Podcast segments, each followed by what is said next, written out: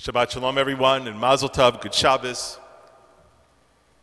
So I have to admit that I hate driving in the car with my kids.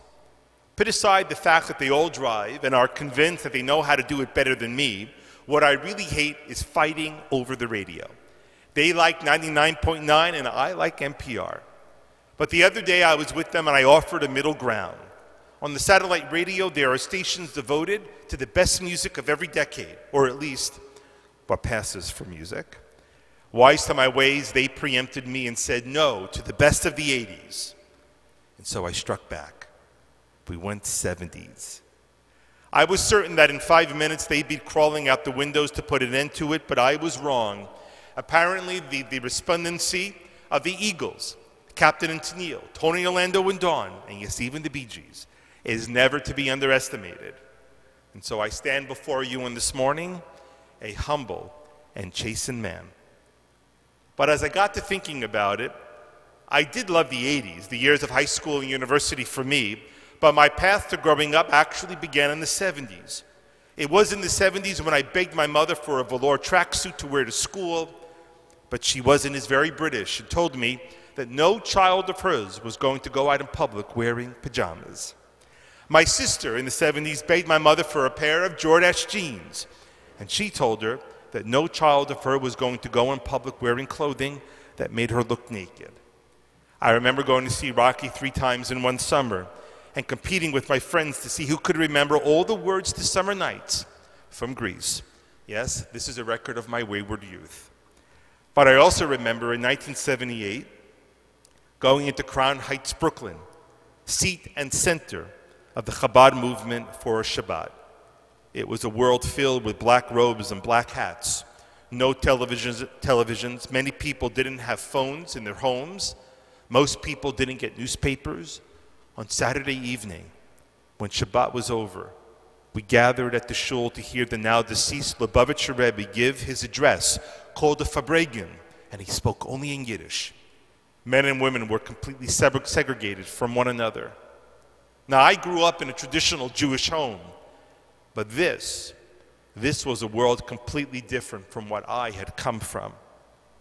And you know, all this came back to me this past November when, on the UJA Federation Centennial trip to Israel, a small group of us left the hotel Friday night at 11 p.m. to attend a Hasidic Tish, or celebration, in the heart of ultra Orthodox Jerusalem, Mea Shearim. People stood side by side on bleachers that filled the synagogue with a table at the very center of the room. The Rebbe came in, they sang to him, and he then went about recreating the Shabbat meal that he had just eaten with his family, that he would now eat with his followers. He spoke and they sang. Black robes and black hats, no Hebrew. Remember, we're in Israel. Only Yiddish. No women, only men.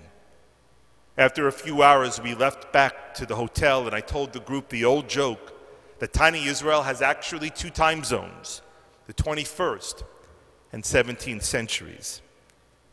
People chuckled, but they now understood it was more than a joke, it was true. Or think of it this way Does Judaism expect allegiance or compromise?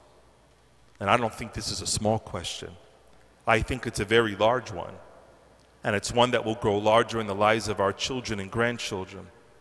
The future of Judaism may very well depend on how you answer it. And this is echoed in the Torah portion that we read this morning. You know, I was first taught this book of the Torah, the third one, in fact, when I was all but six years old, in keeping with the old tradition. But I have to admit, I hated it then. And I unabashedly approached this portion and nearly all the ones in the book of Leviticus with the same measure of loathing, which gives my profession and the fact that I have to speak on the weekly Torah reading and the fact that this Torah portion represents 20% of the entire Torah could end up being the basis for a very sad country song. because this book is nothing like Genesis or Exodus.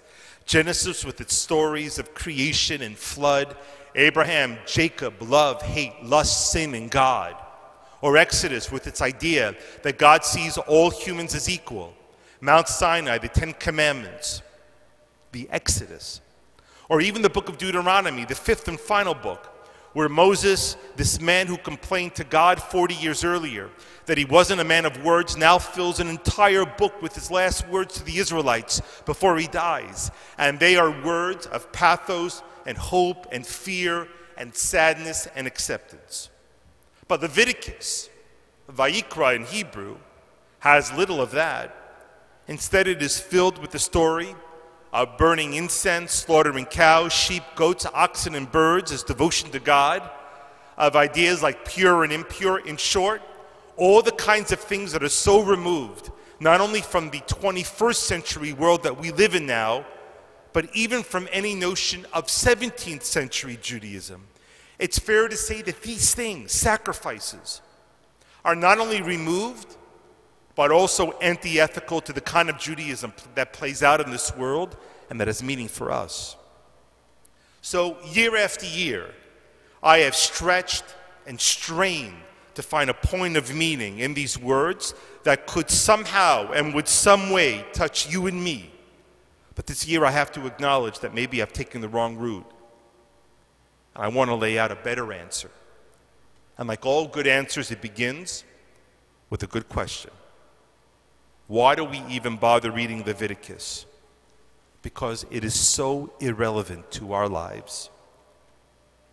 The story that breathes life into this question is this King Solomon, we are told, built the first temple almost 3,000 years ago. It was destroyed and rebuilt, only to be destroyed again by the Romans 1900 years ago. Today, when we go to the Western Wall or Masada, they are artifacts of what was destroyed, but not what had been built. We can't see that anymore. Those temples were the religious center of ancient Israel. When people were happy or mourning, they went there to worship. When people had sinned, they went there to worship and seek forgiveness. When there was illness or famine or drought, the nation turns its eyes to the temple in Jerusalem, hoping that the worship in God's house would reach and move God to cure or to make the rain fall. So when the temples were destroyed, Judaism was faced with a shattering reality. Did the destruction of the temples mean that they could no longer worship God? And let's be honest with one another.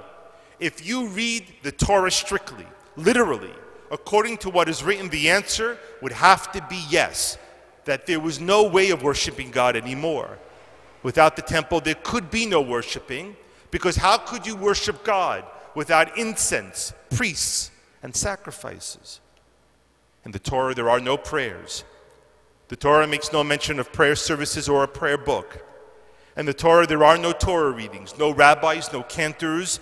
Sorry about that, cantor nothing that could even reliably hint at what might take its place. And yet here we are. Shabbat morning, and I'm asking you in a few minutes to turn to page 360 before sitting down. And a little while after that, I'm going to ask you to stand as we turn to page 368, and so on and so on.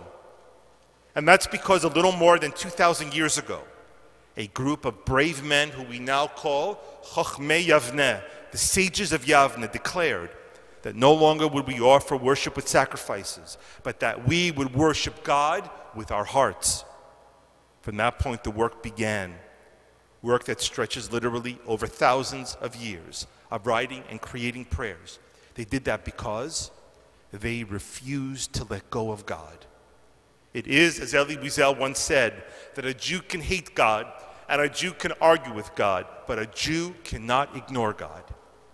And all of that work is found on the pages of this prayer book that you and I hold in our hands. Is it any wonder that if we accidentally drop it, our tradition asks that we kiss it?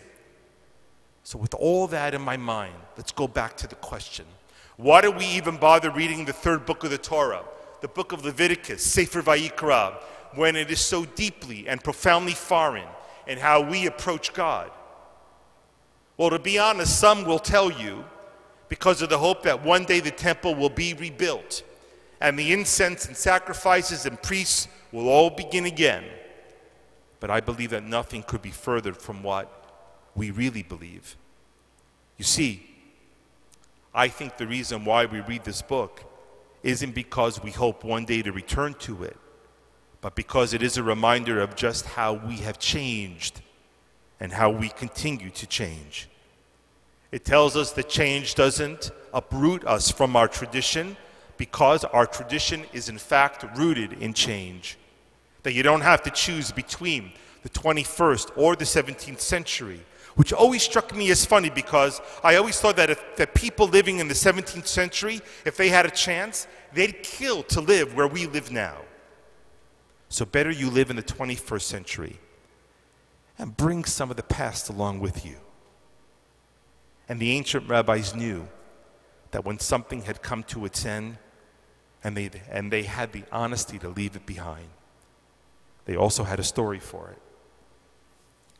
The story goes that when the ancient temple was burning, the Kohanim, the priests, climbed to the roof and threw the gate keys to the temple up to the heavens